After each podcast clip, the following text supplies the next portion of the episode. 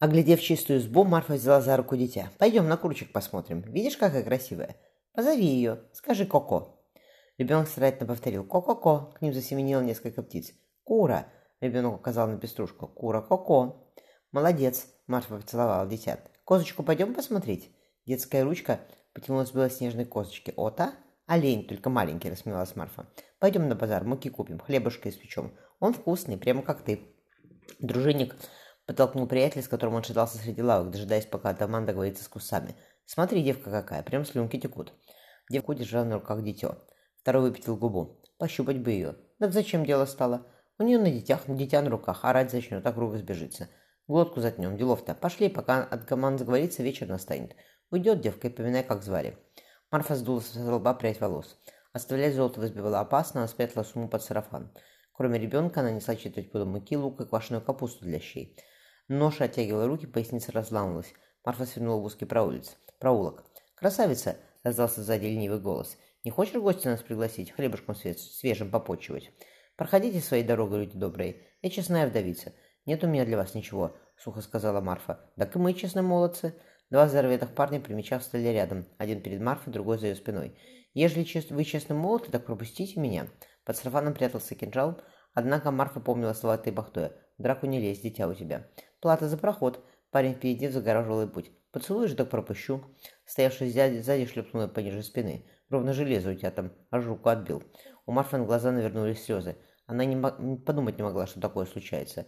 На Москве им бы руки отрубили. Никто не смел касаться дочери ближнего боярина царского. Был бы жив Петя, он бы тоже не позволил всякой швале пальцем меня тронуть. Девушка напомнила себе. Нет у тебя ни отца, ни мужа. Сама за тебя стой. «Люди добрые», — сказали она заискивающе. «По что вдову с сиротой обижаете?» Парень выхватил у нее ребенка. Раздался детский плач. «Отдайте дитя», — потребовала Марфа. «Даше отдадим», — ухмыльнулся первый. «Что ломаешься, чай не девка? Вставай к забору, да сарафан подыми. Дело простое, ты разговоров на версту развела». «Что с ней цаскаться?» Парень сзади задрал ей сарафан. Ребенок заходился в плаче. Марфа яростно вонзула, вонзила зубы в руку, схватившую ворот ее рубашки. Парень, вымертившись, толкнул ее в лужу. Марфа полетела лицом в грязь. Она, он навалился сверху, намотав ее косы на руку. Первый поторопил приятеля. «Давай!» Проволандались не столько. Потом я. Ермак издалека, издалека услышал детский плач. Он резко садил живца. Из проволока выпал замуженный, орущий младенец. Соскочив с коня, он подхватил дитя до руки. Крик усилился. «Будет тебе, Атаман!» – растерялся Атаман. «Не ори так! Матушка твоя где? Как она тебя на улицу отпустила?» Ребенок отчаянно рыдал. Из-за угла донесся сдавленный женский вопль, приглушенная ругань. Свободной рукой атаман вытянул из-за пояса меч. Марфа задыхалась под тяжестью подного тела, лицо облепила грязь. Из последних сил она заставила себя закричать. Тяжесть исчезла, она услышала плач дитяти. Марфа, покачиваясь, поднялась. Голова кружилась, руки тряслись. Высокий мужик с черной бородой сунул ей рыдающего младенца. Марфа, не думая, что вокруг нее трое мужчин, дала ребенку грудь.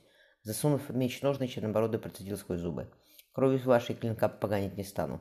Марфа моргнуть не успела, как первый парень отлетел за вору. Дружинник завыл, хватаясь за сломанный нос. Второй попытался убежать. Старший мужчина щелкнул кнутом, парень рухнул на землю. Чернобородый ударил его сапогом в лицо. Парень выплюнул рта, изо рта с потоком крови несколько зубов. Чтобы как вернуть, духов вашего на дружине не было. Чернобородый повернулся к Марфе. «Сама пойдешь или довести себя?» «Сама», — судорожно кивнула Марфа.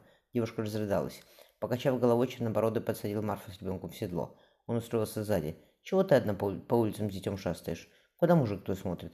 «Давай», — шмыгнула носом Марфа. Чернобородый помолчал. «Показывай, где изба твоя. Баня у тебя есть, давиться?» «Я хотела дров наколоть, когда с базара вернусь». «Сие брось. Найдется, кому с твоими дровами управиться». Спрыгнув с коня, он поставил девушку на землю. Марфа едва доходила головой ему до плеча. На его обветренном, неулыбчивом лице вокруг карих глаз разбегалась сеточка морщин. Он вдруг широко улыбнулся. «Тебя как зовут-то?» «Марфа Федоровна». «Я Ермак Тимофеевич. Слыхала про дружину Строгановых? Это атаманом мы за большой камень отправляемся. Тебе что с базара надо было, Марфа Федоровна?